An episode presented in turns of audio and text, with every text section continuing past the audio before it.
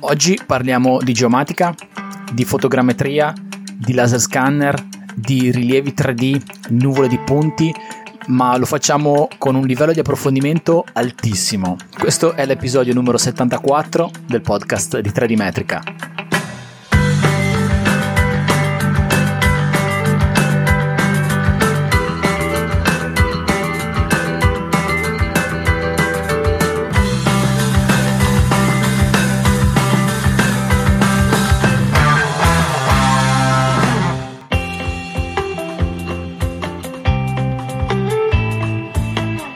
Era da parecchio tempo che volevo fare una puntata del podcast insieme all'ospite di questa puntata del podcast.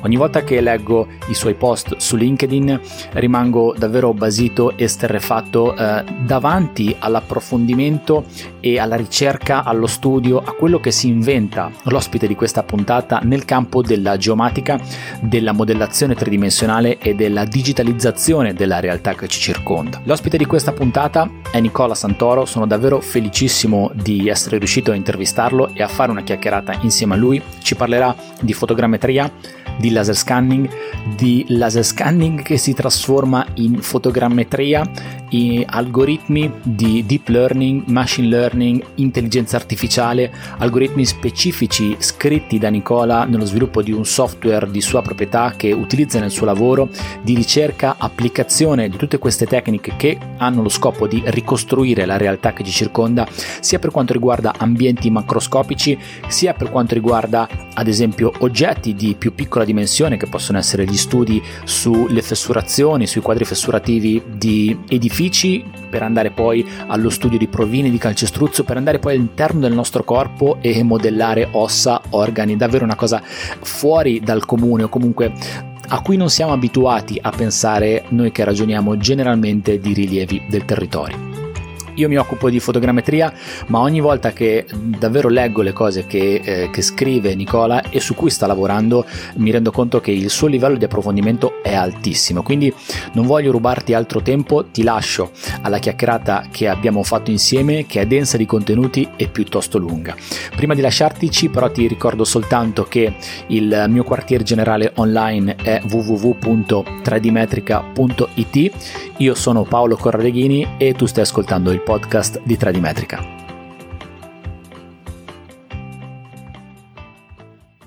Chi è Nicola Santoro? Ecco, bella domanda. Sono un, un ingegnere, siamo colleghi da questo punto di vista, eh, ho una grandissima passione per il disegno da sempre, eh, da, da, geometra, insomma, ho sempre amato disegnare, quindi tavolo da disegno, tecnigrafo, poi dopo, dopo circa 6-7 anni ho iniziato a usare il, il, PC e da lì poi man mano che l'evoluzione tecnologica me l'ha permesso sono arrivato a fare eh, cose sempre più evolute.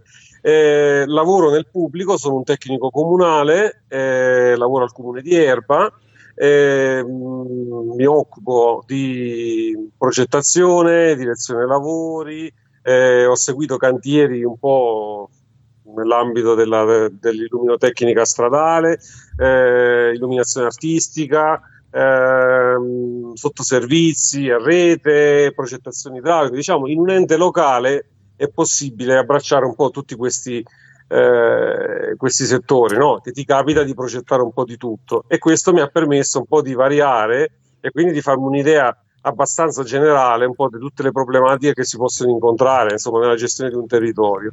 Ecco, e da, 2007 faccio ricerca, faccio ricerca autonoma, indipendente. Nel 2010 ho scoperto la fotogrammetria, è stato un amore a prima vista. Cioè, l'idea è che attraverso delle fotografie io potessi eh, ricavare un modello tridimensionale è stato perché io amo la fotografia, cioè io ho sempre documentato i miei cantieri da sempre con, con fotografie, con centinaia di fotografie in ogni step e quindi la fotogrammetria è, è, stato un po' come dire un approccio abbastanza naturale ecco, eh, che mi ha permesso di fare poi tutta un'altra serie di esperienze. Hai iniziato subito con la fotogrammetria digitale? Sì, esatto, io ho iniziato con la fotogrammetria digitale, mm, ho iniziato con dei software, con degli algoritmi diciamo open source poi con alcuni colleghi ho sperimentato con, con uh, Agisoft uh, Metashape, adesso si chiama Metashape, eh, poi ho utilizzato anche il 3D Zephyr, ho usato eh, almeno altri 4-5 pacchetti, anche quello della Microsoft che era molto promettente, poi a un certo punto hanno smesso di svilupparlo, poi a un certo punto ho deciso di svilupparmelo in proprio. Ok, allora Qua, qua, qua, qua, ti fermo perché questo qui è un capitolo che voglio aprire e, e, voglio proprio entrare dentro per capire che cosa ti sei inventato e, e che cosa sei riuscito a tirare fuori dal cilindro. Um, allora, per chi non conoscesse Nicola Santoro, allora Nicola Santoro mh, mm, si va su LinkedIn, si scrive Nicola Santoro e se um, si va nelle attività di Nicola ci sono tutta una serie di post, quindi attività che lui pubblica uh, di, di sua iniziativa, quindi non le varie attività di risposta ai vari articoli, vari post che sono comunque tanti, i suoi post sono incredibili. Uh, io, eh, come ti dicevo in apertura, sono uh, estremamente eh, emozionato di fare questa intervista con te, in parte in soggezione. Se uno legge i followers di Nicola Santoro, 12.651 followers, ho la tua pagina LinkedIn qua davanti, tu sei la persona che secondo me scrive e pubblica, condivide e divulga informazioni a un livello altissimo. Cioè, io mh, mm, ne abbiamo parlato prima, mi occupo esclusivamente di fotogrammetria, ho una, un background abbastanza rigoroso, come si diceva prima. Um, credo di, di, di, insomma, di, capirci qualcosa di queste cose. Quando leggo i tuoi post, dico: Ma questo è incredibile. Fa, scrivi, divulghi, fai cose che sono. Uh, per me veramente a un livello altissimo. Uh, intanto ti chiedo, come fai eh, lavorando, tu, cioè, tu sei un tecnico un, di una pubblica amministrazione, eh, come fai a trovare il tempo per dedicarti così nel dettaglio e così in profondità a tutte queste cose? E poi adesso andiamo un po' nel dettaglio di quello che fai perché ci sono un po' di cose che vorrei chiederti. Certo, allora come faccio? Diciamo che dormo molto poco. Ok. Eh, il lavoro pubblico mi permette di avere molto tempo libero, le mie 36 ore settimanali di ordinanza e dopodiché io mi dedico anima e corpo a, questo, a questa passione. Eh, ovviamente eh, questo non mi è mai stato chiesto dal mio ente, ma io fin da subito ho iniziato a testare, sperimentare quello che facevo a casa nel mio lavoro. Quindi mi capitava di fare, di fare di illuminazione, allora a 3D eh, del contesto architettonico, eh, simulazione della luce, eh, oppure mm, ecco, ultimamente cantieri fluviali, anche lì sono partiti poi tutta una serie di, di lavori a catena. Eh, ho cominciato a pormi un po' di domande perché quando sei in cantiere da, dalle 7 di mattina alle 4 del pomeriggio osservi quello che fanno delle maestranze anche molto abili perché noi abbiamo delle maestranze qui in, in Brianza, siamo fortunati, quindi sui torrenti ci sono delle maestranze molto molto valide, eh, osservi, vedi delle cose e ti vengono nuove idee. Ecco. E da lì poi quindi è nato l'uso dello smartphone, per esempio, per, eh, per, per sviluppare tutta una serie di applicazioni che mi permettessero di documentare quotidianamente tutte le fasi salienti del cantiere, quindi non soltanto fotogrammetria o laser scanner, eh, fotogrammetria di prossimità o eh, fotogrammetria eseguita con drone, perché poi le tecniche sono tantissime. Ho sperimentato un po' tutte. Ecco, ho costruito delle macchine, eh, montare, smontare, quindi modificare a seconda delle esigenze e, e sto lavorando attivamente sulla scansione eh, dei fluidi. Ecco, attraverso queste tecniche, cosa che eh, è certamente possibile, eh, a determinate condizioni. Eh, non ho postato ancora dei risultati perché li devo validare con tutta un'altra serie di raffronti con le tecniche tradizionali perché parliamo di moto dei fluidi e tutti sappiamo che sono dire, concetti molto complessi quindi devo essere sicuro che quello che ho ottenuto ha un valore ingegneristico. Ecco. Quindi tu mi stai, mi stai, dicendo che stai lavorando, adesso probabilmente brutalizzerò un po' in termini eh, lessicali questa cosa e te ne chiedo scusa in anticipo, però tu mi stai dicendo che stai lavorando nella possibilità di realizzare delle, mh, delle tridimensionalità, quindi degli elementi 3D delle nuvole di punti di un fluido? Esatto, esatto. Allora, parliamo di simulazione, perché a livello di simulazione è già possibile fare delle cose. Mm-hmm. Eh, Poi non sarebbe nulla di... Ecco, diciamo che poi il mondo eh, mi sembra un po' eh, mm, polarizzato, cioè chi fa simulazione eh, di livello VFX, quindi livello cinematografico, molto scenografico, mm-hmm. non sembra avere un gran valore eh, dal punto di vista ingegneristico perché devi misurare tutta una serie di parametri e poi invece ci sono tutti questi software fantastici che fanno simulazione, ma eh, parliamo di simulazione.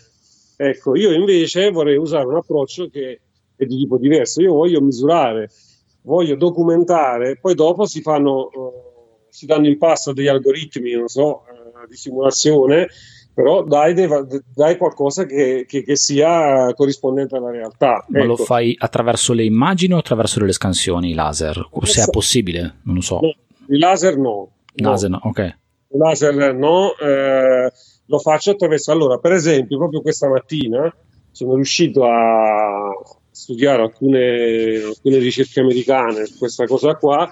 Eh, riescono a calcolare la velocità attraverso dei video, calcolano la velocità eh, delle correnti eh, dei corsi d'acqua. Eh, sono dei pacchetti anche open source, per cui io spero di riuscire a di utilizzare questi pacchetti e di inserirli nel mio flusso di lavoro perché tu avendo il gemello di corrente, eh, da lì eh, e quella è la base, no? cioè la scansione di un torrente in secca, eh, li usi laser scanner, puoi usare laser scanner, fotogrammetria in tutti i modi possibili, se poi parliamo un certo. po' delle varie tecniche, certo. e quindi tu, tu hai un modello digitale, ecco un modello digitale, un rilievo, più che modello mi piace dire rilievo perché è un rilievo non okay. è un modello, è una semplificazione, è la scansione della realtà. E con Quindi, questo tu intendi il gemello digitale? Il gemello digitale, okay. esatto. Avendo quello, io sto cercando di capire come, eh, come, fare la scansione dei fluidi. Ovviamente la fotogrammetria è, è, dire, sarebbe una tecnica non indicata per questo tipo di, eh, di problematica, esatto. perché perché? Perché sappiamo tutti benissimo, e tu l'hai spiegato in tantissimi post, che la fotogrammetria funziona se eh, ci sono dei riferimenti precisi tra i fotogrammi. Mm-hmm. Quindi come sarebbe possibile catturare eh, il moto di un fluido eh, dove abbiamo trasparenza, riflessioni, velocità, modi- eh, cambiamenti continui. Eh, ecco, questo, questo approccio, secondo me, lo si potrebbe avere a condizione di, per esempio, questa è una linea, una linea che sto seguendo, eh, di usare il super slow motion, cioè mm. Ehm, fermare, immaginare un po' come, si, come noi vediamo in tutti questi documentari eh, su Sky o sulle reti eh, a pagamento, per, eh, con dei, con, diciamo rallentare, rallentare, quindi parliamo di 200.000 frame al secondo 150.000-200.000 frame al secondo okay. e cercare di capire. Questo, questo, potrebbe, questo, sarebbe già qualcosa che uno step che, che aiuta. L'altro step è quello che, eh, che l'acqua, eh, se è torbida, aiuta. Certo. Qui, no? Perché comunque, quindi questi due elementi, allora, cosa sono riuscito a ottenere finora? Ecco, perché poi a livello di simulazione sono in grado, ma si, lo si fa già nel mondo cinematografico, di avere il gemello digitale del mio torrente, calcolare mm-hmm. Una portata, eh, simulare una portata, lasciare scorrere quest'acqua. Io penso per esempio a dei pacchetti come Real Flow, eh, okay. che è un prodotto veramente fantastico, e quindi cominciare a vedere un attimino veramente l'acqua come si muove tra i massi, tra, i, tra le scogliere i massi ciclopici. Cioè, questo, però questo eh, rimane ancora nell'ambito della, come dire, della simulazione fine a se stessa, no? Certo. Eh, per fare quello che dobbiamo fare noi dobbiamo andare oltre, quindi ci serve capire la velocità, eh, ci serve capire eh, appunto le sezioni idrauliche quali sono, calcolare portate, calcolare pressioni, fare tutta una serie di cose. Pian pianino ci sto arrivando. Ecco, diciamo che sono riuscito a fare delle cose, magari farò anche un post su questo, eh, con acqua torbida. Sì, sono riuscito okay. a farlo. Quindi, pensando un po' di questo mix di queste tecnologie, qualcosa sono riuscito a fare. Allora eh, aspettiamo, aspettiamo con, con, tanta trepidazione i tuoi risultati in questo eh, senso. Eh, assolutamente sì. Si può, ecco, in, realtà, in realtà molte di queste cose si fanno si fanno ma nei laboratori di ricerca. Ok. Eh, esistono dei pacchetti software, ci sono dei software di correlazione delle immagini estremamente evoluti che ti permettono di fare, di calcolare tutta una serie di parametri che per noi diciamo è un mondo un po' come questo, un mondo molto di nicchia, anche molti ingegneri eh, civili non usano queste tecnologie perché sono tipiche del mondo della ricerca dei laboratori. Okay. La sfida è proprio questa, portare dal laboratorio alla realtà quotidiana, perché noi abbiamo comunque degli smartphone che hanno dei processori multiprocessore eh, con 12 giga di RAM, eh, insomma memorie molto veloci, qualcosina si può già iniziare a farla con un cellulare, con uno smartphone, no? in realtà eh, certo. sono dei dei eh, computer. No, è vero, alla fine sono, abbiamo in mano degli strumenti che sono molto più potenti di calcolatori professionali che si utilizzavano un po' di anni fa, per cui no, hai assolutamente ragione, le tecniche, la tecnologia ci sta supportando. E a proposito di tecnologia, e visto che hai fatto un accenno prima, ehm, quali sono gli strumenti che utilizzi in questo, in, in questo tuo, nel tuo lavoro, in questo tuo ambito? Nel mio lavoro, allora, macchina fotografica è il centro di tutto. Ecco. Ok Parte eh, tutto dalla macchina fotografica. Tutto parte da lì, tutto da, perché come nella prefazione del nostro libro, di cui magari ti parlerò in un altro post, eh, io ho scritto che la foto eh, è, è, è tanto vicina alla scienza quanto all'arte cioè la fotografia rimane centrale nella ricerca scientifica eh, e, e, quindi bisogna valorizzarla, trovare modi nuovi di, eh, nuovi modi di intrecciarla con tutte queste eh, fantastiche macchine che oggi esistono e che permettono poi, perché in realtà c'è poco da inventare, credo mm. oggi, c'è molto da connettere. Noi eh. abbiamo risposte, mancano le domande. Cioè, Bello questo che hai detto, c'è molto da connettere, condivido appieno questa cosa qua. Esatto, per cui oggi eh, il topografo di oggi eh, deve, deve, si, si, deve, si, evolverà eh, naturalmente verso un mondo fatto appunto di fotogrammetria, di rilievi laser scanner di tante altre cose. E, cioè, bisogna avere un approccio olistico. Ecco, mm. l'olismo, contrariamente a quello che si pensa, non è una teoria New Age, eh, è, è, diciamo, è l'opposto della, dell'approccio specialistico. Ecco. Eh, credo molto che... interessante, questo è molto interessante, cioè fo- fondamentalmente stiamo dicendo che non dobbiamo guardare necessariamente a quello che abbiamo noi tra le mani adesso come professionisti che stiamo utilizzando, ma dobbiamo guardare a tutto quello che c'è disponibile nel mercato tra virgolette tecnologico e ci può dare una mano per supportare il nostro lavoro e in realtà potenziarlo. Esatto, assolutamente sì. Per cui io faccio questo, io cerco di ho contatti con eh, con persone che sono specializzate in chimica, eh, ingegneria nucleare. Eh, ingegneria nucleare, per esempio, dice, ma cosa c'entra? Eh, beh, ascolta, eh, il professore Felitti, che è un docente di calcolo automatico alla Federico II a Napoli, un mio carissimo amico, mi ha aperto la mente su tutta una serie di cose. Cioè, nel mondo della diagnostica esistono eh, dei problemi. Noi abbiamo, eh, questo lo presenteremo al Codis, anche se avrò pochissimo tempo a Firenze questo fine settimana per spiegare questa cosa, eh, siamo riusciti a scansionare le armature eh, del calcestruzzo, eh, quelle superficiali, quindi diciamo, parliamo dei primi 6-7 centimetri, eh, attraverso una tecnica di induzione elettromagnetica, cioè noi praticamente catturiamo l'immagine termica che arriva in superficie, riscaldiamo in maniera differenziata eh, l'acciaio rispetto al calcestruzzo e siamo riusciti a ottenere l'impronta termica superficiale, quindi sa- siamo riusciti a calcolare eh, con una buona accuratezza la posizione delle armature, Fantastico. per esempio. Eh, ovviamente eh, c'è tutto il discorso di forza in gioco, di, di potenze, ma siamo riusciti a farlo e mostreremo questi primi risultati su delle carote di calcestruzzo su cui noi abbiamo lavorato utilizzando la fotogrammetria. Perché poi eh, noi quando io dico macchina fotografica non mm. intendo necessariamente la macchina fotografica quella che usiamo noi tutti i giorni, cioè esistono tanti tipi di sensori che catturano uh, lunghezze d'onda diverse, per cui io parlo di immagine termica, parlo di immagine appunto all'ultravioletto, parlo di immagine RGB, quella che si usa normalmente. Eh, ci sono tanti tipi di immagini. Queste immagini vanno miscelate, eh, registrate tra di loro, perché sappiamo benissimo che l'immagine eh, termica ha una definizione molto più scadente rispetto a quella dell'RGB, eh, del sensore tradizionale, però miscelando eh, sapientemente questi, questi mondi si riesce a fare una ricostruzione fotogrammetrica e di conseguenza eh, un modello tridimensionale, un rilievo tridimensionale dell'immagine termica e questo aiuta moltissimo. Ecco, a, que- a, questo punto io ti, ti chiederei tutta questa trattazione, e qua to- andiamo sul, sul, sull'argomento che hai provato a introdurre, ma ti ho fermato perché volevo portartici io piano piano, quello del, del, della, dell'approccio software che hai sviluppato è tutti questi dati, tu come li, gesti- come li gestisci? Allora, cioè, che, cosa, che cosa ti sei inventato?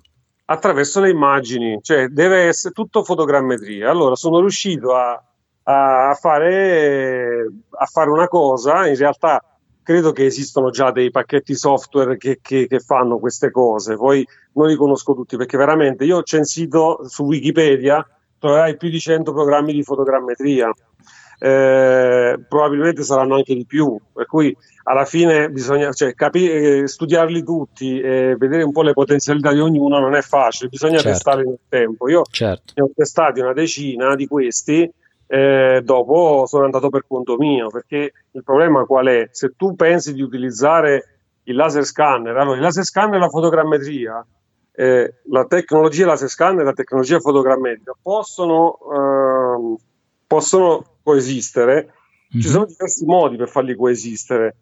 Io ho inventato questo, questo modo, cioè io trasformo ehm, con degli algoritmi abbastanza complessi però diciamo che io riesco a trasformare una scansione laser in fotogrammi. Ok? C'è uno step. Okay. Io per fare l'allineamento tra, uh, tra il mondo del laser scanner e il mondo della fotogrammetria, trasformo le scansioni laser in foto equivalenti, diciamo, foto virtuali, che in realtà mm. la puoi renderizzare e, okay. e, e, ottenere qualcosa che somiglia molto a una fotografia. Ecco, okay. la fotografia è una nuvola di punti diciamo così. Cioè, spesso questa cosa viene. Non ce la diciamo. Ti riferisci al fatto che è formata da pixel?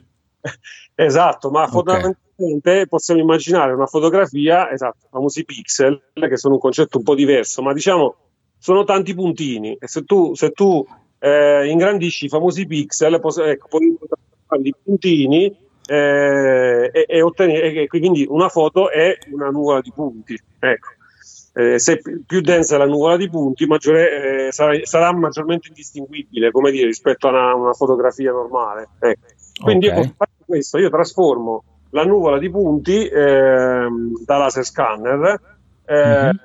foto equivalenti, che possono essere 6, 8, 10, 15, 20, dipende un attimino, sono dei parametri che modifi- dipende dal tipo di laser scanner che sto usando, perché okay. ogni laser scanner eh, ha a bordo delle macchine, diciamo, dei sensori eh, delle fotocamere, per la verità non particolarmente entusiasmanti come qualità. Mm-hmm. Ecco.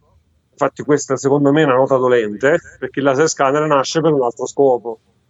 Questo è il problema. Quindi trasformando queste scansioni laser in fotografie equivalenti, okay. eh, riesco quindi a, a, creare un flusso di lavoro di allineamento. Ok? Mm-hmm non basta eh, trasformare le scansioni in fotografie, bisogna anche magnificare queste fotografie. Cioè, eh, cosa intendi per magnificare? A bordo di queste macchine ci sono dei sensori fotografici veramente scadenti in rapporto alla, insomma, alla macchina. Ok. Lo sappiamo benissimo Paolo, perché la qualità di una reflex eh, ancora oggi è, è il meglio che tu possa trovare, no? Anche se gli smartphone ormai scattano delle fotografie di buona qualità. Eh, la eh, differenza del sensore è enorme. Di- le dimensioni del sensore sono dif- una grande differenza e una grande discriminante in questo. Certo, quindi io sostanzialmente tiro fuori tutto il pacchetto grezzo, diciamo, dalla macchina, eh, che sia faro, che sia Topcon, che sia eh, con degli algoritmi di intelligenza artificiale. Io magnifico queste, queste fotografie. Se eh, ho la fortuna di avere eh, anche delle fotografie del contesto, eh, riesco anche ad aumentare il numero di pixel che ci sono su questa, uh, su, su, queste fotografie. In buona sostanza, ecco, eh, io miglioro la qualità della, del comparto fotografico del laser scanner. Ok. Eh. Quindi da una scansione laser tu tiri fuori delle fotografie e cerchi di tirare fuori il meglio che puoi con i dati che hai a disposizione. Ovviamente ce ne saranno alcune che saranno molto scadenti perché eh, ad esempio quella classica che si tira fuori eh, del laser scanner che sul cavalletto ha il famoso cerchio, il vuoto alla base, no? Giusto. Eh, per cui ci sono pochi punti ecco, a cui agganciarsi quella lì, però insomma, eh, nell'insieme si riesce, con delle astuzie si riesce a fare anche questo discorso qua. Quindi alla fine io avrò dei, dei fotogrammi, quelli mm-hmm. della scanner, quelli non solo di un sensore, ma di tutti i sensori fotografici che voglio. Okay. Cioè, io, un'altra, un'altra, cosa che ho fatto, non so se gli, gli algoritmi commerciali, eh, credo che nella mia esperienza con Metashape questo non sono riuscito a farlo, ma parliamo di qualche anno fa, per cui ho smesso di usarlo sono mm-hmm. sincero. Eh, l'ho usato in prova diverse volte o con colleghi che insomma io, io uso anche dataset di tante macchine fotografiche diverse ok, okay? Quindi que- questa è un'altra credo che sia un'altra cosa importante quindi cosa succede? si fa l'allineamento ok? okay. l'allineamento automatico Success- in uno step successivo eh, ti, ti, interrompo un secondo l'allineamento funziona secondo i principi della fotogrammetria? Eh sì certo. Ok, quindi equazioni certo. di collinearità, punti di, di, legame. Il principio è analogo a, a, a quello che c'è alla base di software commerciale di fotogrammetria. Credo proprio di sì, eh, okay. anche perché ti dico, ti dirò che siccome io non sono un abilissimo programmatore, io devo esserlo perché, eh, per, per, necessità, perché eh, prova, prova, a discutere con un collega informatico di queste cose eh, va in difficoltà, insomma, che poi non è facile, ci sono sviluppi, ci sono dei costi e non si riesce a venire a capo. È chiaro. sostanzialmente ho, ho preso delle librerie, le ho combinate, ho fatto tantissimi test, non sono sempre convinto, come dire, di aver capito fino in fondo okay. alcuni passaggi. Quello che è importante è il risultato. okay. il risultato. Perché alla fine noi siamo tecnici eh, di cantiere eh, persone che, che, hanno le scarpe sporche di, di cemento eh, o, o, di fango o di quello che vogliamo perché siamo sempre in giro a fare questi rilievi di queste dobbiamo puntare al risultato. Ecco, certo. interessa, interessa, il risultato perché alla fine di questo parliamo. Eh, qual è il vantaggio di questo approccio? Eh, eh, beh, innanzitutto sappiamo benissimo quali sono i vantaggi dell'uso del laser scanner. Avere una nuvola di punti accurata con un'accuratezza certificabile. Ok, eh, ti faccio una domanda su questo, poi ti lascio andare avanti. In, quando acquisisci la nuvola di punti laser scanner, puoi eventualmente anche acquisire il dato già filtrato, quindi depurato da tutti eventuali eh, disturbi che vengono risolti dai multiritorno?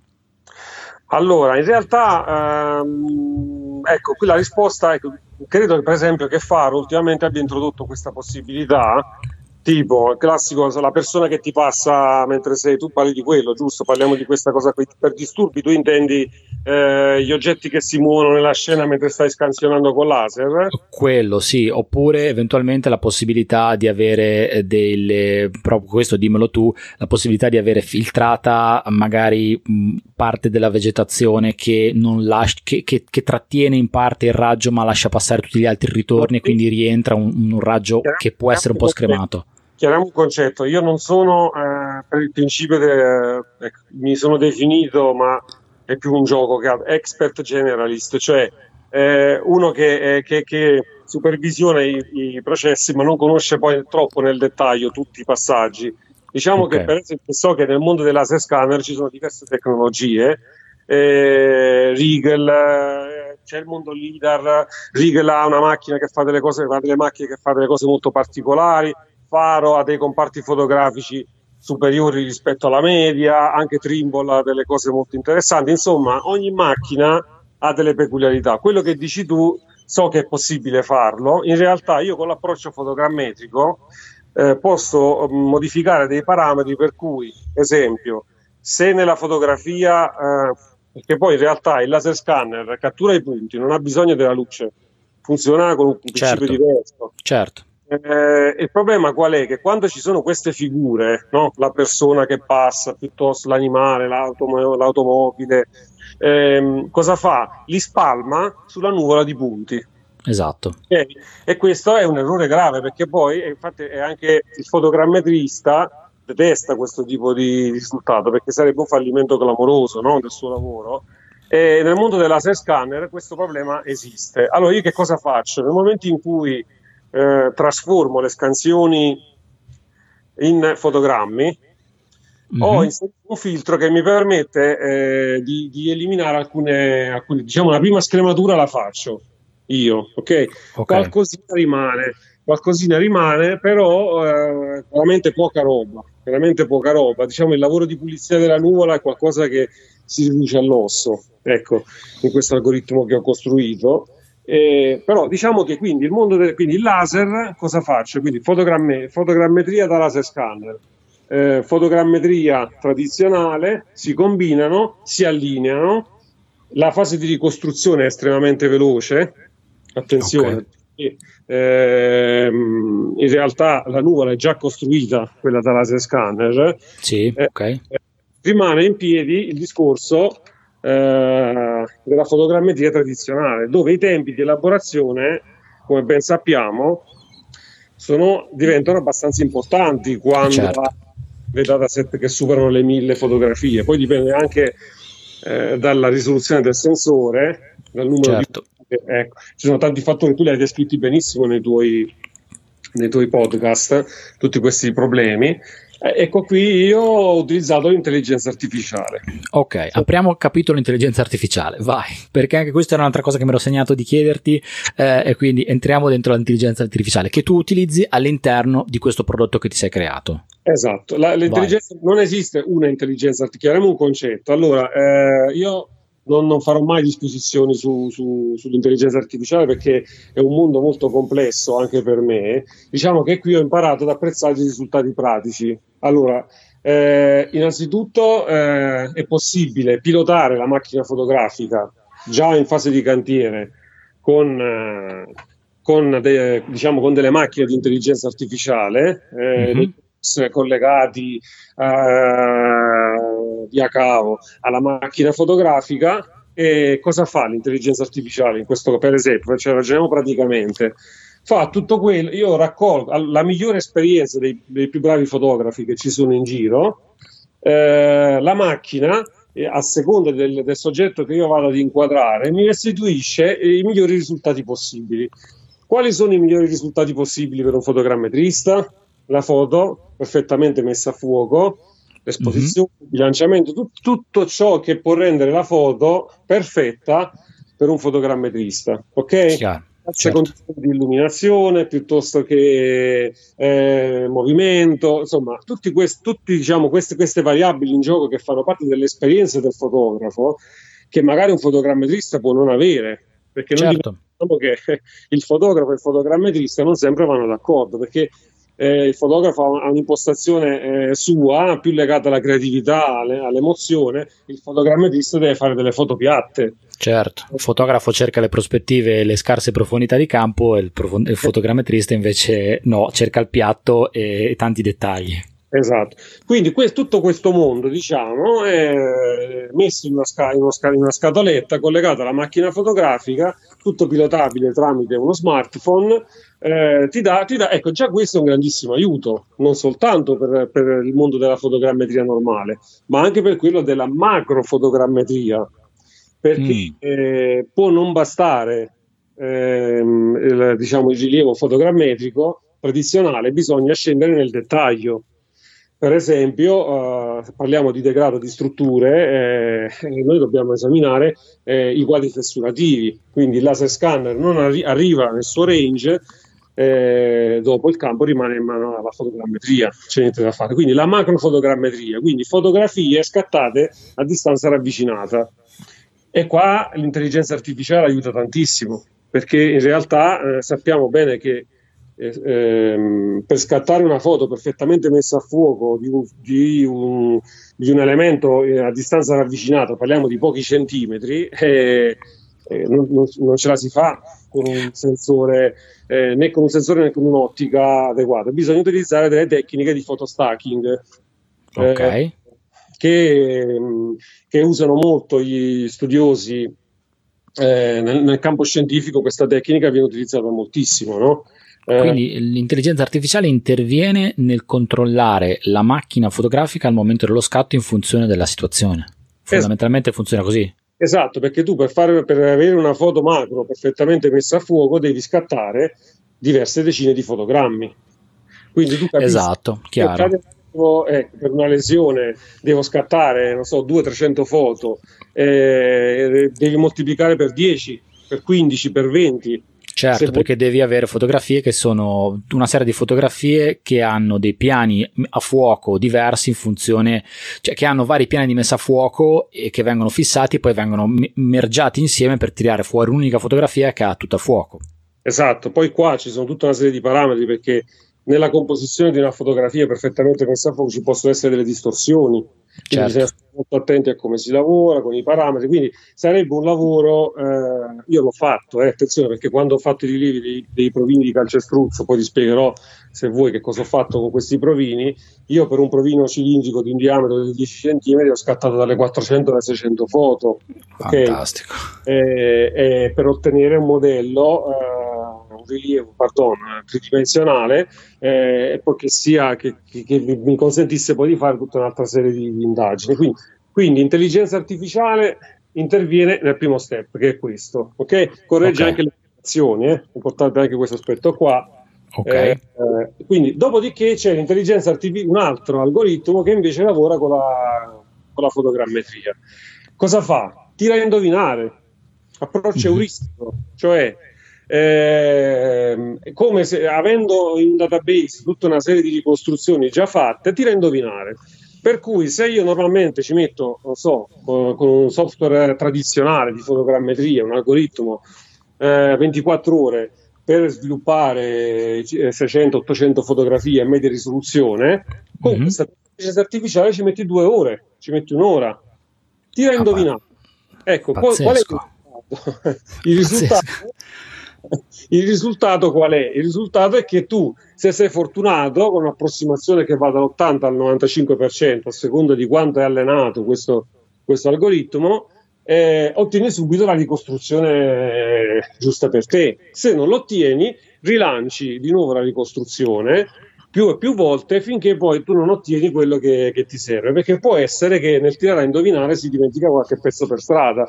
Detta così è un po' brutta, no? Nel mm. senso che fotografo potrebbe storcere il naso, dice, ma cosa stiamo facendo? Quello che conta è il risultato. Allora, per fare in modo che tutto questo ragionamento avesse una coerenza, perché l'impostazione deve essere quella del topografo, cioè, eh, io eh, uso anche il laser scanner, perché sappiamo benissimo che con la fotogrammetria si possono commettere errori clamorosi. Certo. No? E, e tu insomma fotogrammi fatti male insomma punti di riferimento eh, che non sono stati rilevati nel modo corretto per cui si va fuori, insomma, si va fuori dalla, dalla, dire, dalla, dal, dal corretto binario quindi il laser aiuta per questo nel senso che io dico al mio algoritmo attenzione la nuvola di riferimento e comunque tutta l'impostazione, l'ossatura deve essere quella del laser scanner. Ok. okay? Potrei okay. anche invertire la cosa, ma non credo che esista al mondo un fotogrammetrista che sia in grado di essere sicuro al 100% che ogni ricostruzione sia molto più rigorosa di, di, quella fatta con laser. Cioè, sono troppi parametri in ballo, per cui preferisco seguire questo approccio qua. Quindi io dico, laser scanner, tu sei il mio punto di riferimento, eh, fotogrammetria, e cosa fa la fotogrammetria? Va, posso dire al mio algoritmo, attenzione, dove i punti del laser scanner eh, si sovrappongono a quelli della fotogrammetria, me li devi togliere. Ok? Quelli Poi del laser scanner. Che sostituisci quelli cioè, nella stessa posizione quelli della fotogrammetria. Perché li preferisci? Perché lo faccio? Lo faccio perché credo che eh, per la cattiva qualità della colorazione della nuvola di punti preferisco avere l'RGB Chiaro. Della, della reflex piuttosto che quella del laser. Okay? Chiaro. Ovviamente tutto questo mondo lo devi immaginare per la fotografia termica, eh, per la fotografia ultravioletto, per l'acustica visuale l'acustica visuale. Potre, potremmo aprire infiniti paragrafi di questa puntata. Ah, ecco, questa è una cosa che è affascinante, cioè non è una cosa banale da fare, ma esiste anche questa realtà, cioè tu puoi visualizzare sulle fotografie ehm, l'emissione sonora, no? Ovviamente questo si fa eh, con, come dire, dietro le quinte ci, ci sono degli, degli array di antenne, c'è tutta una tecnologia uh, di cui non stiamo qui a parlare perché anch'io non la conosco molto bene, ma di fatto parliamo di fotografie con sopra appunto immagino tipo delle curve di livello come degli aloni colorati in scala che ti dicono i decibel a seconda insomma un po' della, del punto di emissione della sorgente.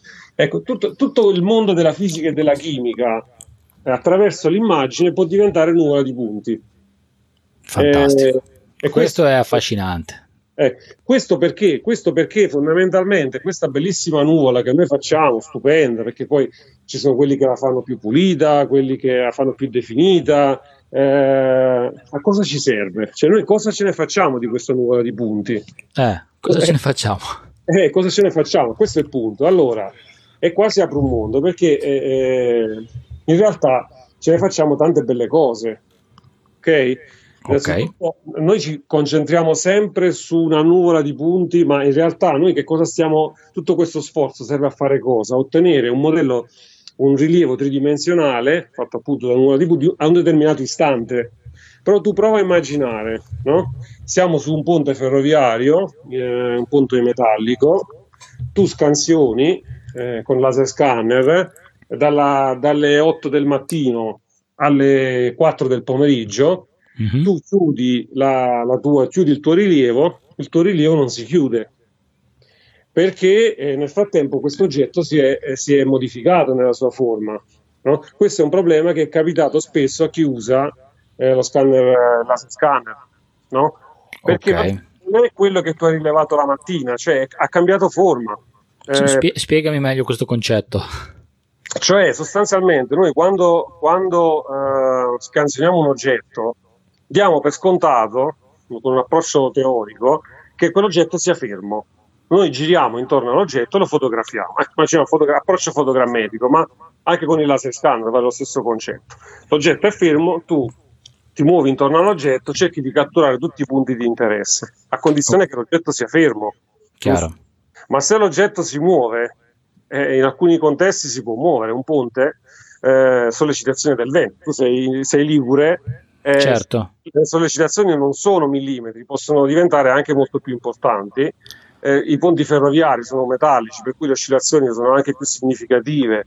Il vento, le sollecitazioni termiche, insomma, tanti fattori. Que- cosa succede? Succede che poi tu non riesci a chiudere e se lo riesci a fare con la, nu- con, uh, con la fotogrammetria, hai comunque commesso degli errori. Mm-hmm. Eh, perché, perché non è, fe- non è, immutabile, quindi è un oggetto che si- e questo è, il concetto, è un concetto che spesso dimentichiamo, eh, ma che invece diventa cruciale poi quando si deve fare la scansione dei fluidi, ok? Mm-hmm. Tipo, la, tipo gli studi, studi sul calcestruzzo, eh, lo slump test, ecco un'altra cosa che io, su cui ho lavorato, lo slump test con approccio fotogrammetrico tu non puoi fare fotogrammetria con uno slump test perché il calcestruzzo, eh, quando tu hai presente il cono di Abrams, sì. questo cono metallico che insomma il getto viene inserito in questo cono metallico, questo poi si solleva eh, okay. e questo materiale comincia, comincia ad assestarsi. Esatto. È fare fotogrammetria eh, perché eh, il tempo che tu finisci il tuo giro eh, il materiale si è spostato. Quindi, certo. Okay. Quindi in questo caso ha potuto usare un approccio un po' diverso che, che è quello della videogrammetria, cioè eh, posizionare più macchine fotografiche sincronizzate tra di loro mm-hmm. in modo da catturare quell'istante. È la stessa cosa che si dovrebbe fare in linea teorica con il ponte. Ok. Se vuoi okay. essere sicuro di catturare i fotogrammi e le scansioni in quel determinato momento, con il laser eh, non si può fare perché è una macchina che lavora in maniera diversa, cioè ha i suoi tempi di scansione con la fotogrammetria sì, perché la fotografia è velocità. Chiaro. Per riuscire a fare questo tipo di si riesce a fare volendo questo tipo di approccio. Che poi è un po' quello che succede quando uh, si fanno i modelli 3D del corpo umano, che il corpo umano chiaramente è impossibile da, da, da fotografare con una macchina sola, quindi si creano delle gabbie di, di macchine fotografiche dove c'è il corpo umano al centro e si fa uno scatto sincrono di tutte le macchine. Dei rig, esatto, si fa un rig, esatto, e quindi scatti all'istante, all'istante T scatti più foto. 50 fotogrammi, quello è un altro mondo fantastico perché poi da lì ti si aprono tante, ecco la videogrammetria eh, non è eh, la trasformazione di un video in fotografie da cui puoi estrarre il modello tridimensionale. Io per videogrammetria intendo la cattura del soggetto a più istanti. Quindi, okay. istante t uguale a 0, catturo il modello, ok? Poi questo modello subisce una deformazione, quindi la cattura nell'istante successivo, e poi in un altro, e poi in un altro, e poi in un altro ancora. Quindi parliamo di eh, migliaia di elaborazioni e questo approccio è impossibile da fare con, i, con gli algoritmi structure from motion tradizionali perché ci vorrebbe una potenza di elaborazione che non è alla nostra portata, insomma. Quindi bisogna, bisogna inventarsi degli algoritmi più agili che a costo di, indovin- di, tirare a indovinare, quindi di commettere anche degli errori, errori in cui tu hai, come dire, eh, errori calcolati e che poi puoi scartare, per, per, avvicinarti quanto più possibile al risultato nel, nel, nel tempo più veloce possibile. Questo Fantastico. Questo Ma, una domanda così secca, ma non, non hai mai pensato, non ti hanno mai proposto di commercializzare questo tuo prodotto? Ma no, ma perché per un motivo molto semplice, perché il mercato è, allora, lo sviluppo software è un'attività molto complessa, costosa. Eh, okay. Quello che io ho fatto, l'ho fatto per, come dire, migliorare il flusso del mio lavoro, perché okay virtualmente tu potessi ottenere questo che ti sto dicendo, puoi comprare dei pacchetti software commerciali, io potrei farti una lista per ottenere questo, una lista di 10 prodotti, 300.000 euro di software e tu porti a casa questo risultato. Poi voglio vedere, sfido chiunque con un pacchetto software di queste dimensioni a, a, a, a ammortizzare la spesa. Certo, no? a rientrare nei costi, chiaro. Perché poi l'altro argomento fondamentale, cruciale, è quello dei costi. Noi dobbiamo... Uh, dobbiamo arrivare a fare fotogrammetria di cantiere, quindi con dei costi che non dico identici a quelli di, di un rilievo topografico tradizionale, ma eh, quasi sovrapponibili, eh, rapportandolo poi a tutta una serie di vantaggi che puoi avere no? rispetto al rilievo di, per punti. Eh, è tutto lì il discorso. Quindi bisogna fare questo. Io so benissimo che molti ci stanno già arrivando, okay? ma il mio scopo non è quello, il mio scopo è quello di, eh, di arrivare possibilmente in un prossimo futuro a fare la libera professione e propormi eh, per adesso faccio delle consulenze quando il mio ente mi autorizza ma eh, è chiaro che l'impiego pubblico non mi permette di sviluppare appieno queste potenzialità prima o poi dovrò, dovrò fare delle valutazioni quindi a me serve per questo dopodiché certo. pacchetti software fantastici commerciali eh, si sta assistendo anche ad un'aggregazione eh, le software house, Autodesk piuttosto che Bentley, eh, queste, questi colossi no? si stanno unendo tra di loro, stanno facendo delle alleanze strategiche, eh, il mondo dei laser scanner con il mondo della, della fotogrammetria, per offrire poi dei pacchetti completi, no? dove appunto ci siano tutti questi elementi di cui abbiamo parlato. Quindi in realtà è una non ho, non ho la, la, forza, come dire, chiaro, di no, chiaro. continui, non, non, ha, non, avrebbe molto senso. Sì, ecco. sì, tu dici poi nel momento in cui esce un prodotto di questo tipo, poi la mia professione è dedicata a svilupparlo e a dare a chi utilizza questo prodotto l'assistenza, gli aggiornamenti, perché poi chiaramente chi compra poi eh, ha, tra virgolette, dei diritti sul prodotto acquistato. Chiar- chiarissimo, il concetto è chiaro. A te interessa avere uno strumento che ti permetta di supportare il tuo lavoro. Esatto, e di offrire dei prodotti di qualità migliore possibile, ecco, e a, a costi competitivi, perché i, i, software hanno un costo importante. Eh. Certo. I fotogrammetria eh, vanno da poche migliaia di euro a diverse decine di migliaia di euro. Certo. Di cosa compri. Quindi, insomma, bisogna anche stare attenti a queste spese. Il laser scanner uguale. Io non ho, non possiedo un laser scanner, Mm, mi avvalgo della consulenza di professionisti e aziende, ho lavorato con, con Laika, con uh, alcuni laser scanner della Laika, eh, ho lavorato con prodotti della Faro, okay. con Topcon, insomma, eh, spero presto di, di, provare anche altri prodotti, ma fondamentalmente queste tecniche funzionano con tutti i laser scanner. Eh? Ok. Okay. Okay. La, la, l'intelligenza artificiale non finisce qui perché poi c'è un altro mondo, cioè tu una volta che perché, perché eh, usare tutte queste tecnologie? Non soltanto per ottenere il miglior modello possibile nel minor tempo possibile, ma anche e soprattutto per ottenere il fotorealismo. Perché okay. si pensa di fare eh, degli studi successivi, noi dobbiamo trasportare in 3D quello che si fa attualmente nel mondo del bidimensionale, perché l'intelligenza artificiale ti permette di fare delle analisi attraverso le fotografie o attraverso i video. Puoi fare l'image matching, eh, cioè l'individuazione di determinati elementi eh, rispetto a un archivio, eh, puoi fare delle analisi predittive, eh, puoi individuare i quadri fessurativi, poi ci sono algoritmi dedicati a... per poter fare questo. L'intelligenza artificiale, almeno quella che uso io, ha bisogno di fotografie, di okay. Ortofoto, ovviamente in questo caso, quindi non semplici fotografie, ma ortofoto, cioè foto misurabili che hanno eh, la caratteristica di essere fotometriche perché io okay. non utilizzo solamente ad individuare l'ammaloramento, dico al mio algoritmo trovami le zone eh, dove c'è ossidazione, trovami le zone dove c'è il distacco, eh, lo splafonamento eh, di un solaio, ma io voglio anche sapere quanto di questo solaio è eh, ammalorato, a che profondità arriva questo ammaloramento, quindi tutti questi dati io li posso ottenere se trasformo tutto questo mondo in un mondo misurabile, misurabile geometricamente. Quindi per fare questo la, non basta fare un modello 3D che somigli alla realtà, ma deve essere più vicino possibile alla realtà, in modo da migliorare la qualità eh, della... come dire, aiutiamo l'algoritmo a indovinare meglio. Eh, certo questo in, in, in, questo interviene la, la, topografia classica in tutto questo processo, quindi misure di precisione, misure GNSS, c'è un, un posto per loro nel tuo, nel tuo processo, nel tuo work, workflow? L'ho dato per scontato. Ok, no, io invece vorrei esplicitarlo perché a volte si fa un po' di, di semplicismo su questo, basta, sembra che basti prendere delle foto, buttarle dentro e viene fuori una bella cosa che però manca un po' di, di corpo e di robustezza non lo dirò mai nemmeno sotto tortura, nel senso che eh, bisogna impostare bene il lavoro fin dall'inizio, un progetto topografico è fondamentale, perché l'accuratezza delle stazioni totali, l'accuratezza del rilievo eh, rimane, eh, cioè la stazione totale è più precisa di un laser scanner, più accurata. Certo, certo. Per, cui, per cui bisogna correggere quel dato.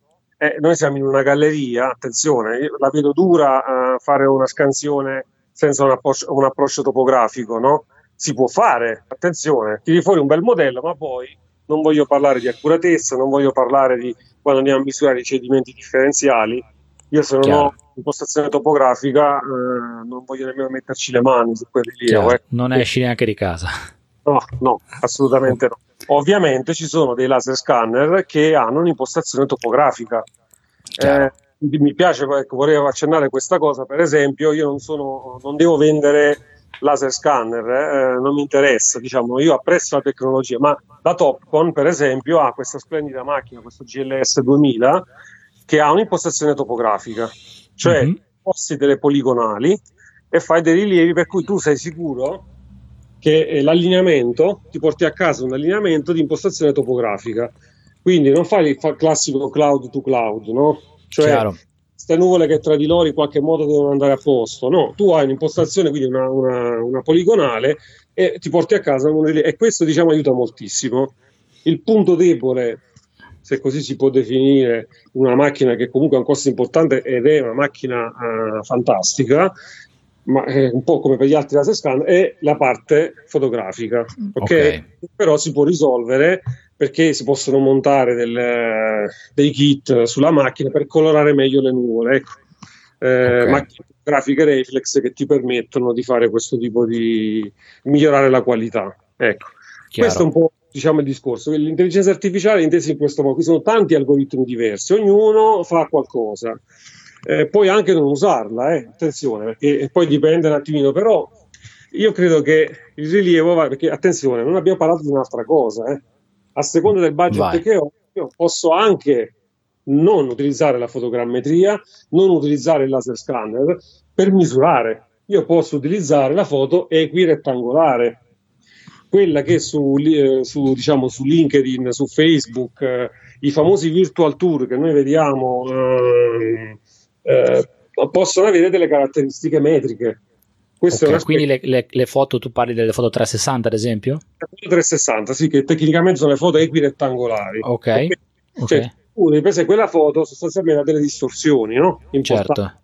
Però queste, matematicamente è possibile correggere queste distorsioni, ci sono degli algoritmi eh, a seconda del modello di macchina che utilizzi con, con degli approcci, tu puoi ottenere una foto sferica su cui misurare, eseguire delle misure. Accuratezza buona, okay. eh, accuratezza nell'ordine del centimetro nei primi 10-15 metri, dipende dalla qualità della fotografia che fai, anche lì il sensore fotografico gioca un ruolo importante. Quindi ci sono dei pacchetti software che ti aiutano a fare questo e, e puoi estrarre dei 3D.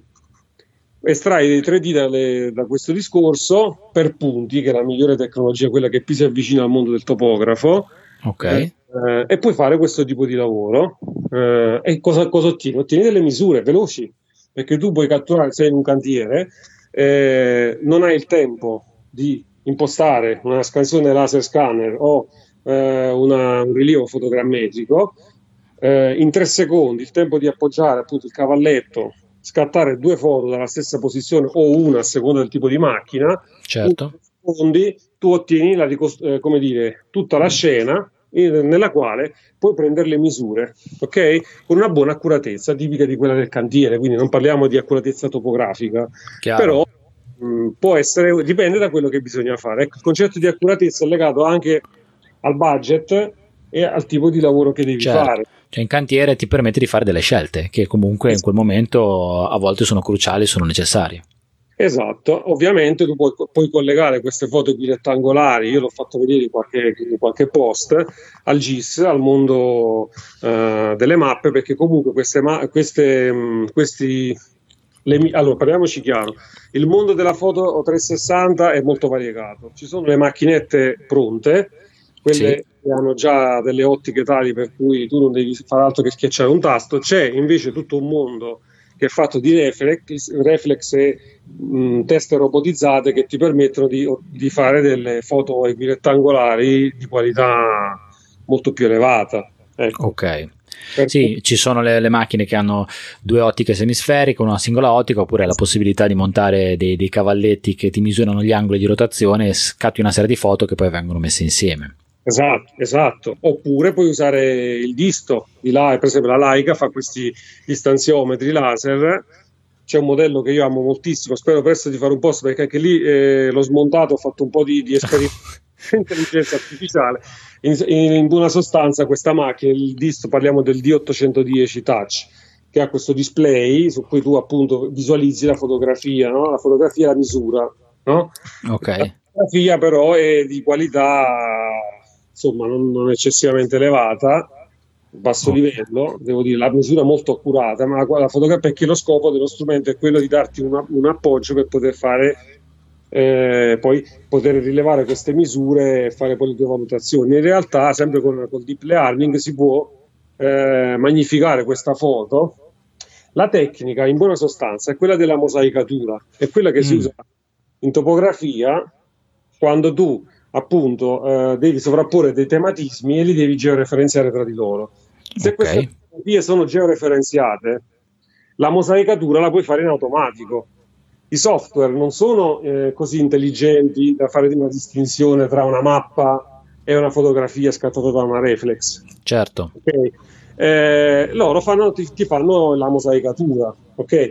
Quindi eh, io con questa tecnica qua sono riuscito eh, a fare, la sto semplificando perché mi piace semplificare, adoro semplificare. Se, no. Mi viene da dire meno male che semplifichi perché altrimenti a, a, avremmo perso tutto, tutto, quanto da un po' di tempo perché sono cose estremamente complesse, però riusciamo a seguire, riesco a seguirti e sono estremamente eh, affascinanti queste cose qua. La mosaicatura è una cosa che si fa, si fa con ArcGIS, si fa con tutti i software eh, QGIS, eh, credo si possa fare, non l'ho mai usata con QGIS, ma eh, puoi, puoi costruirti, cosa che ho fatto io, un plugin per Photoshop perché gli ingegneri spesso detestano Photoshop, no? lo considerano quasi invece Photoshop con con, che implementa l'intelligenza artificiale, ha degli mm. algoritmi proprietari di intelligenza artificiale, soprattutto nelle ultime versioni e soprattutto eh, se si fanno dei contratti online no? con le estensioni, tu puoi fare delle cose fantastiche. Diciamo che tu puoi, puoi programmare dei plugin e tu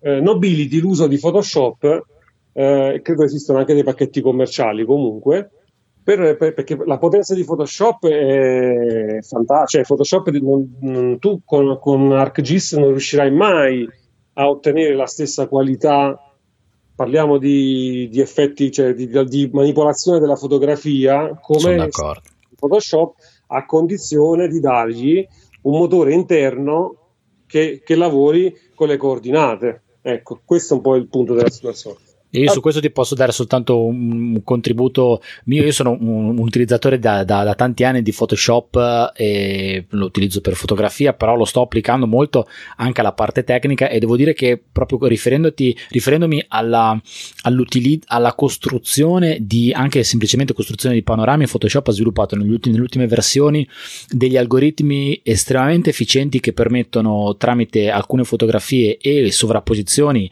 abbastanza anche minime, se se pensiamo alle sovrapposizioni che sono necessarie per fare fotogrammetria e riesce, riesce a fare delle mascherature automatiche e creare dei panorami ma veramente in minuti quindi stiamo parlando veramente di minuti con un'efficienza altissima. Ah, veramente sta, sta, andando molto in questa direzione di supporto alla, alla parte anche più tecnica non solo a quella creativa.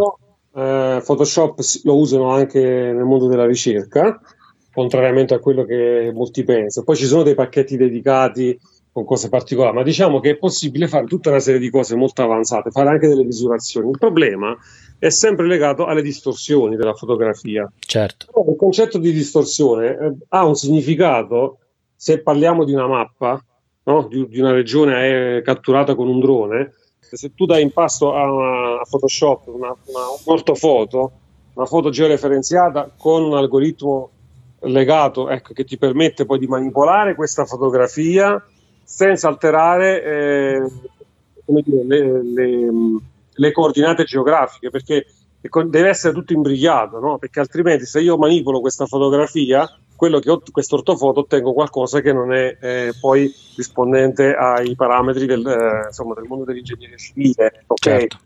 delle distorsioni. Quindi è importante questo. Fatto questo, tu puoi, puoi, fare, puoi anche georeferenziare con Photoshop, con i giusti plugin Photoshop ha un mondo, cioè un ecosistema che noi ignoriamo completamente eh, in Italia, ma credo anche in Europa, invece che è molto apprezzato negli Stati Uniti, in Canada, eh, in Australia, dove sostanzialmente per esempio l'uso del, del GeoPDF, eh, che in Italia non mi risulta venga particolarmente utilizzato, cioè ti permette di creare delle mappe e di condividerle, di navigarle, insomma c'è tutto un mondo ecco, dietro questo, questo programma. Per cui io lo uso, lo uso moltissimo, uso anche altri pacchetti quando è possibile. Eh, è un continuo ricercare nuovi software migliori degli altri, no? Okay? Quelli che ti danno qualche, qualche, funzione in più. L'open source in tanti casi, ecco, io quel programma che adoro, eh, quello che tu usi nelle tue, ecco, nelle tue, nei tuoi podcast è il famosissimo programma di manipolazione delle nuvole di punti, no? che mm. ha tantissimi, come si chiama? Aiutami a Cloud, dire. Cloud Compare. Cloud Compare, benissimo, è che è un programma fantastico. Eh, sono d'accordo. Ha, ha diciamo delle, mm, come dire, dei plugin molto potenti, alcuni quasi sconosciuti. Eh, che, eh, io lavoro moltissimo lavoro moltissimo con Cloud Compare. Eh, ho fatto anche dei, ho costruito anch'io dei piccoli plugin per fare determinate cose. Non avevo dubbi, guarda, ti avrei chiesto se, se avevi messo mano a Cloud Compare per costruire dei plugin e fa, mi hai già dato la risposta. qualcosina l'ho fatta, poi ah. a un certo punto mi sto arrendendo con te perché man mano che si avanza eh, con l'approfondire nuove tematiche eh, diventa pesante, poi non c'è più tempo per, per, fare tante cose, però Cloud Compare veramente dobbiamo ringraziare questo, questo tu, gruppo di ricercatori che ha reso disponibile questo tool che è veramente potentissimo. Con quello puoi fare tantissime cose, direi che se lo usi in maniera uh, full puoi risparmiarti parecchi soldini di altri sono, software. Sono d'accordo. Per cui va benissimo, non so di cos'altro vogliamo parlare? Bah, Io... bah no, direi che dai, ci sarebbe, allora, Nicola, ci sarebbero a milioni di altre cose di cui parlare, però direi che eh, insomma siamo quasi siamo, siamo vicini all'ora di, di puntata e, e, di cose ne abbiamo dette. Um, non so, io vorrei chiudere questa puntata. Poi, tanto ti, adesso l'hai anticipato tu.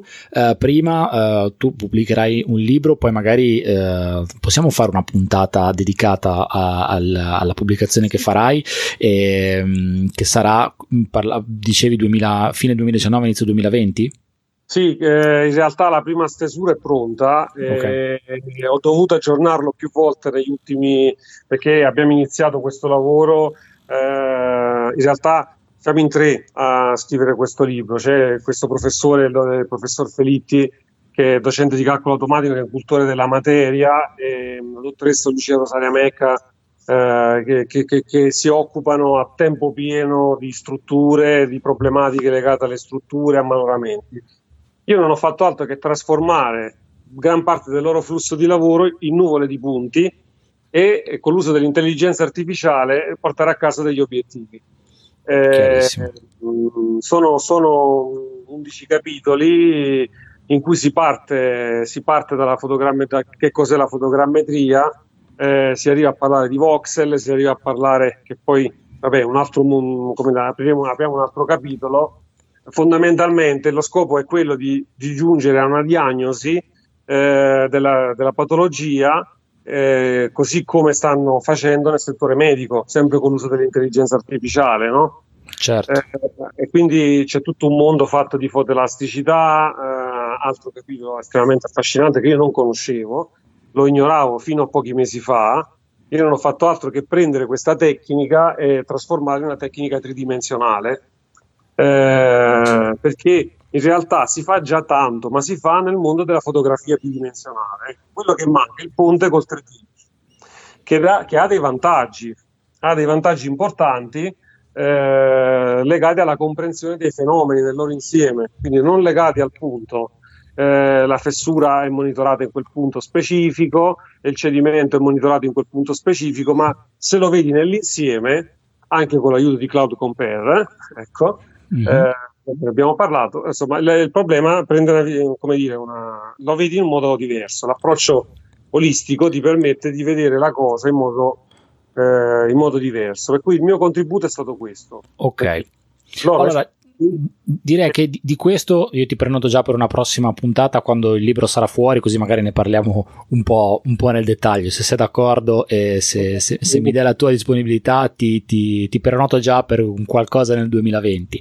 E invece vorrei, mh, vorrei chiudere con, con, questa puntata con um, una tua considerazione generale sul rilievo 3D, visto tu sei estremamente dentro la, um, la, la, digitalizzazione del dato, la uh, tridimensionalizzazione del dato, questo tuo approccio estremamente uh, così specifico, così dentro l'acquisizione del dato che crea degli oggetti tridimensionali uh, che devono essere funzionali al lavoro di qualcuno, sono magnificati e, e diciamo, potenziano tutte le tecniche che ci sono. In questo momento si parla tantissimo di dato 3D, c'è chi si occupa di fotogrammetria, c'è chi si occupa di laser scanner, a volte c'è un po' di di, di, scintille tra chi fa laser scanning, chi fa fotogrammetria. Lo scopo però è quello di eh, creare una digitalizzazione di un elemento che viene osservato e viene scansionato o fotografato per determinati scopi. Vorrei chiederti a, a, questo punto una tua considerazione sul mondo generale, se vuoi, se vuoi entrare nel dettaglio, insomma, valuta tu su il mondo del rilievo 3D, sulle tecniche che in questo momento si utilizzano per permettere di fare un rilievo tridimensionale e su eventualmente come queste possono parlare e non si devono fare la guerra uno con l'altro nell'ottica del miglior risultato possibile. Ma guarda, eh, vorrei dire qualcosa, ma eh, io fondamentalmente eh, tutto questo noi non abbiamo ancora parlato di BIM, per esempio. Altro podcast allora. che però, perché poi in realtà eh, Ecco, io sono molto un po' arrabbiato dell'uso che si fa della nuvola di punti, eh, la vettorializzazione della nuvola di punti. Ecco, io vorrei, la, vorrei dire, ecco, lancio quest'idea a costo di perdere clienti potenziali. Ecco, Vai. Un appello a tutti i tecnici ecco, eh, che, che, ascoltano. Se voi eh, vi eh, chiamate Paolo Coradeghini o tutti i più grandi esperti di rilievo tridimensionale, disturbate Laika, disturbate Topcon, ok, a loro farà piacere perché è un business, però tenete presente che se il risultato di tutta questa operazione deve essere una vettorializzazione bidimensionale, cioè eh, trasformare la nuvola in um, pianta, prospetto e sezione, ok? Abbiamo perso tempo e probabilmente tempo e soldi, perché questo si può già fare. Esiste la tecnica del raddrizzamento fotografico che ha un suo perché. Faro, eh, ecco, così facciamo, di, facciamo, dei nomi, facciamo un po' di pubblicità. Vai eh, fai tutti i nomi che vuoi. Ecco, un pacchetto software eh, Faro e Swift eh, fantastico che si interfaccia con i prodotti Autodesk, eh, anche Revit credo, eh, dove c'è un modulo de- di fotoraddrizzamento, molto bello. Okay? Se voi dovete tirare delle linee per dire, ecco che bellissimo prospetto che abbiamo ottenuto da una nuvola di punti, ok? Non vi serve la nuvola di punti, potete semplicemente fare un raddrizzamento fotografico. Ci sono bravissimi architetti, geometri che da, da decenni eh, fanno questo tipo di, di, lavoro, risparmiate tempo e risparmiate soldi. La nuvola di punti, recentemente, io ho avuto una piccola discussione su LinkedIn con un collega, peraltro anche bravissimo, molto competente eh, nella, in, in, questa materia del BIM. Cioè, eh, se, se volete tirare fuori l'IFC, lo potete fare direttamente dalla nuvola di punti in automatico perché l'intelligenza artificiale riconosce, eh, ovviamente sono dei file IFC un ancora un po' grossolani, ma si fa. Eh, ci sono dei pacchetti software commerciali che lo fanno. Ok? Quindi se okay. si va in questa direzione, ecco, ehm, come si può pensare che un modello vettoriale eh, sia accurato più di una nuvola di punti? Non lo sarà mai perché sarà sempre una semplificazione. Ok? Certo. Eh, la complessità di un edificio storico, la complessità di una, di una statua, eh, la complessità del corpo umano è tale. Qual è il, il, problema è un altro. Il problema è che gli algoritmi attualmente in commercio non sono ancora in grado di lavorare in maniera nativa sulle nuvole di punti, sfruttandone tutte le potenzialità per eh, riuscire a fare esattamente le stesse cose che si fanno con quest'altro approccio qua. Tutto qua. Però effettivamente io mi rendo conto che, perché io sono dell'avviso che la nuvola va usata direttamente. Ogni manipolazione che si fa sulla nuvola di punti porta a un peggioramento. Abbiamo, abbiamo litigato nelle chat per, per mesi sulla, sul fatto, sull'accuratezza della precisione di quello che tu fai, no? accuratezza del tuo rilievo. Tu capisci che nel momento in cui io tiro delle linee su una nuvola e lo faccio con un criterio che non è nemmeno tanto intelligente, io rischio di compromettere tutta quell'accuratezza che ho ottenuto. Quindi bisogna cambiare paradigma, quindi bisogna lavorare di più sulle nuvole di punti. Si può già fare, si possono fare tante cose. Io ho cercato di mostrarlo. È possibile collegare dinamicamente le nuvole di punti. Ho pubblicato un articolo su Geomedia numero 4. Si può fare con dei fogli di calcolo e quindi si possono manipolare questi punti. Si può anche plasmare una nuvola di punti volendo. Eh. Cioè, nel mondo della computer grafica si fa, nel mondo cinematografico questo si fa, cioè io posso plasmarla esattamente come si fa con un, con un vaso di terracotta. Eh? Si assegnano delle proprietà fisiche a questi punti e si fa. Quindi questa è la mia, dire, la mia considerazione. Dove va il mercato? Non lo so. Eh, c'è una... Mh, credo che la qualità del dato eh, che viene consegnato alla, alle pubbliche amministrazioni non sia assolutamente omogeneo. Spesso mm-hmm. viene dato un prodotto che non è certificato né certificabile, spesso i colleghi della pubblica amministrazione non sono in grado di valutare la qualità del lavoro.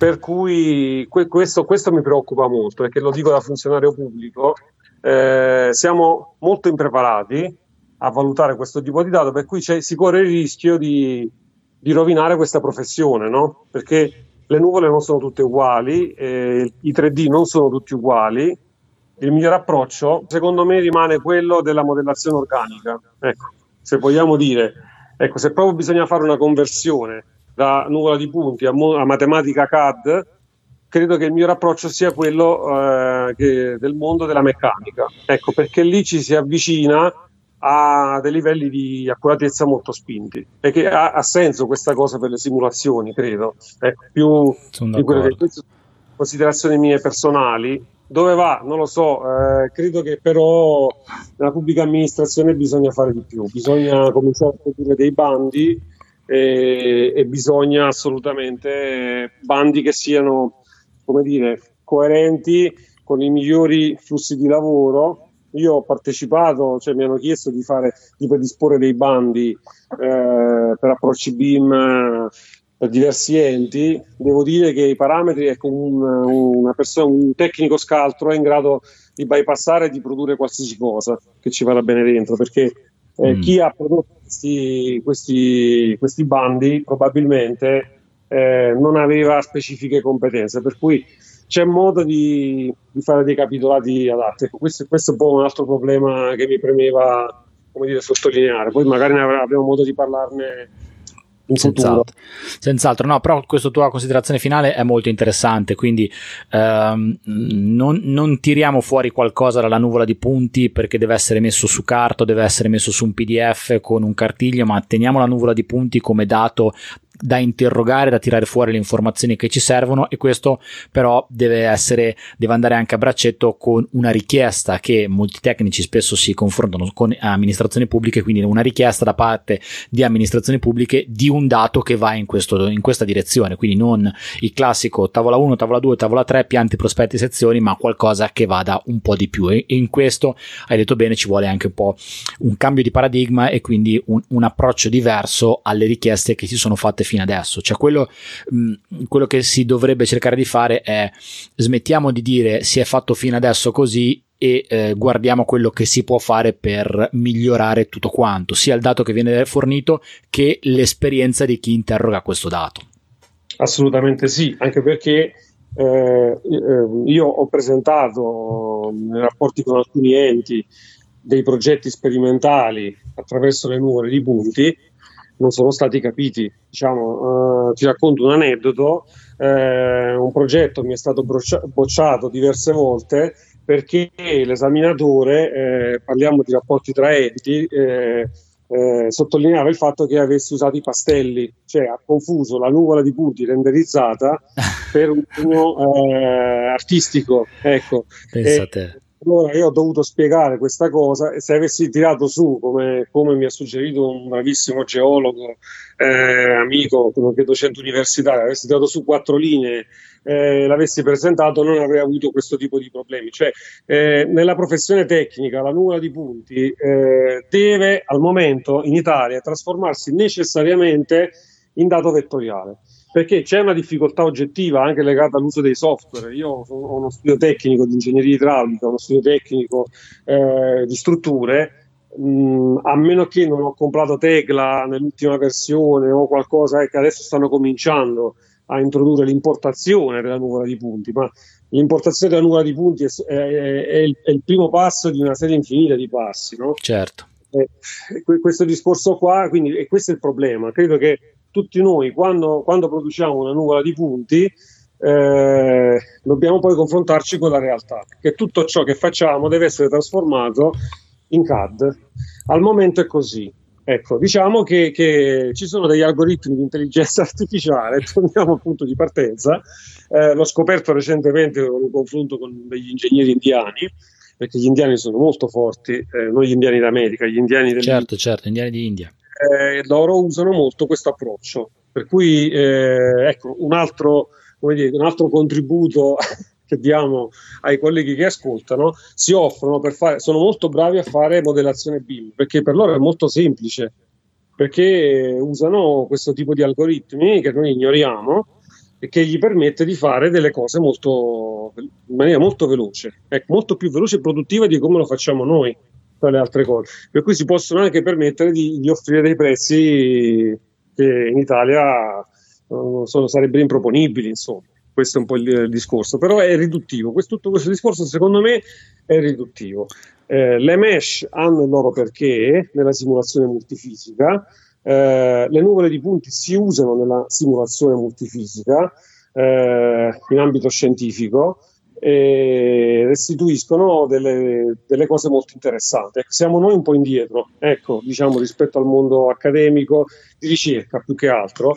Non so se a livello italiano, credo più a livello internazionale. Ecco. Eh, la Germania è molto avanti, la Francia anche molto avanti, i paesi dell'est sono molto avanti. Agisoft Photoscan, eh, Metashape è nato nell'Europa dell'est. Est Europa, certo, è vero. Est Europa eh, ma non solo, anche altri algoritmi sono nati in quei paesi lì eh, molto potenti, eh, non soltanto in questo campo. Quindi ci sono delle specializzazioni. Quello che voglio dire è eh, dobbiamo fare il salto di qualità, avere il coraggio di farlo. Capisco che non è facile, eh, ci sono dei costi da sostenere, il momento è difficile dal punto di vista economico, la professione tecnica è molto svilita in Italia eh, però dobbiamo insistere, dobbiamo resistere perché solo puntando sulla qualità credo ne usciamo. Il Made in Italy deve fare qualità, deve ritornare qualità anche nel mondo dell'ingegneria e dell'architettura, perché altrimenti eh, abbiamo già perso in partenza. Sono d'accordo. Sono d'accordo Nicola e ti ringrazio per questa tua conclusione. In, portiamo il Made in Italy che caratterizza l'Italia nel mondo anche, riportiamocelo anche nel campo tecnico, nel campo del, dell'ingegneria perché ne abbiamo bisogno. Io, uh, vabbè, ti ripeto, stare qua a parlare per altre ore, ma uh, questa puntata la possiamo chiudere qua. Ti ho già precettato per un'altra puntata, ma poi probabilmente te, ne faremo altre insieme. E io ti ringrazio tantissimo del tuo tempo, della tua disponibilità, di tutto quello che fai, di tutto quello che condividi, dell'esperienza che, che hai portato qua e di tutto quello che divulghi uh, su LinkedIn nello specifico e di tutta la ricerca che fai, del tempo che dedichi, della passione, perché poi credo che se manca la passione tutto questo poi non sta in piedi. Per cui grazie davvero Nicola di, di tutto quanto, è stato molto bello, un grande onore per me averti qua nel podcast podcast di 3D Metrica. Un abbraccio a tutti e alla prossima allora.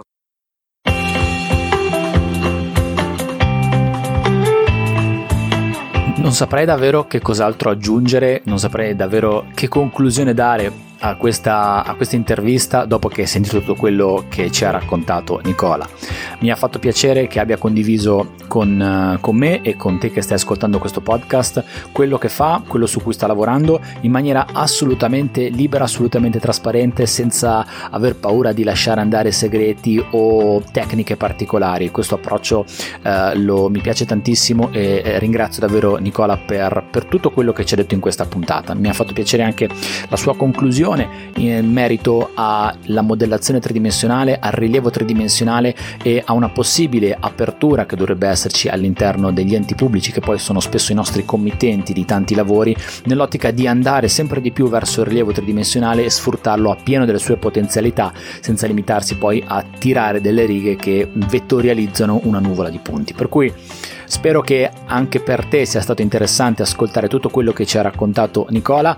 Eh, come hai sentito in puntata, l'ho già precettato per qualche altro intervento all'interno del podcast di 3D Metrica. Uh, se hai delle domande, se hai delle richieste di approfondimenti, se hai delle curiosità, Nicola Santoro lo puoi trovare su LinkedIn. Nicola Santoro ha il profilo LinkedIn sempre molto attivo, per cui non è assolutamente difficile trovarlo e mettersi in contatto con lui. È super disponibile, risponde sempre e si attivano sempre delle belle conversazioni quando ha uno scambio di messaggi con lui.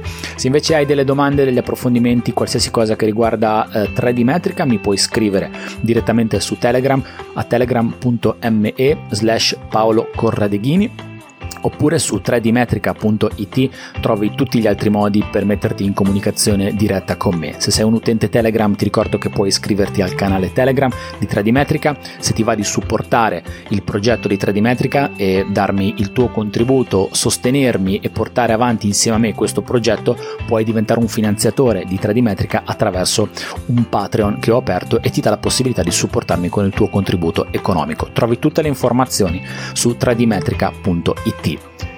E a proposito di sostegno, di eh, finanziamento e di aiuto a 3D Metrica, ci tengo come ogni puntata a ringraziare i finanziatori di 3D Metrica che sono Domenico Argese, Marco Rizzetto, Luca Lucchetta, Fabrizio Comiotto, Luigi Giovanni Gennari, Stefano Chiappini, Alessandro Paganelli, Giampaolo Beretta, Gianluca Palmieri, Massimo Ratto Cavagnaro, Massimo Forcato, Martina Parini, Alessandro Bruscagin, Loris Bergamin, Marzio Marinelli, Daniele Pesci, Mario Puppo, Gianluca Pavone, Cristian Giardelli, Tiziano Cosso, Massimiliano Piras, Walter Nencioni, Giampaolo Grosso, Edoardo Filippini, Matteo Marzari, Luca Da Canal, Federico De Betto, Marco Nardini, Mauro Perega, Salvatore Onorato, Luca Caveniero, Andrea Moscatelli, Michele Girardi, Alessandro Vernassa. Il fatto che io non riesca a dirli tutti quanti con un solo respiro vuol dire che i finanziatori sono tanti e questo non può che farmi piacere e soprattutto darmi un grandissimo sostegno, una grandissima spinta, tantissima energia per portare avanti il progetto di 3D Metrica. Per cui grazie tantissimo.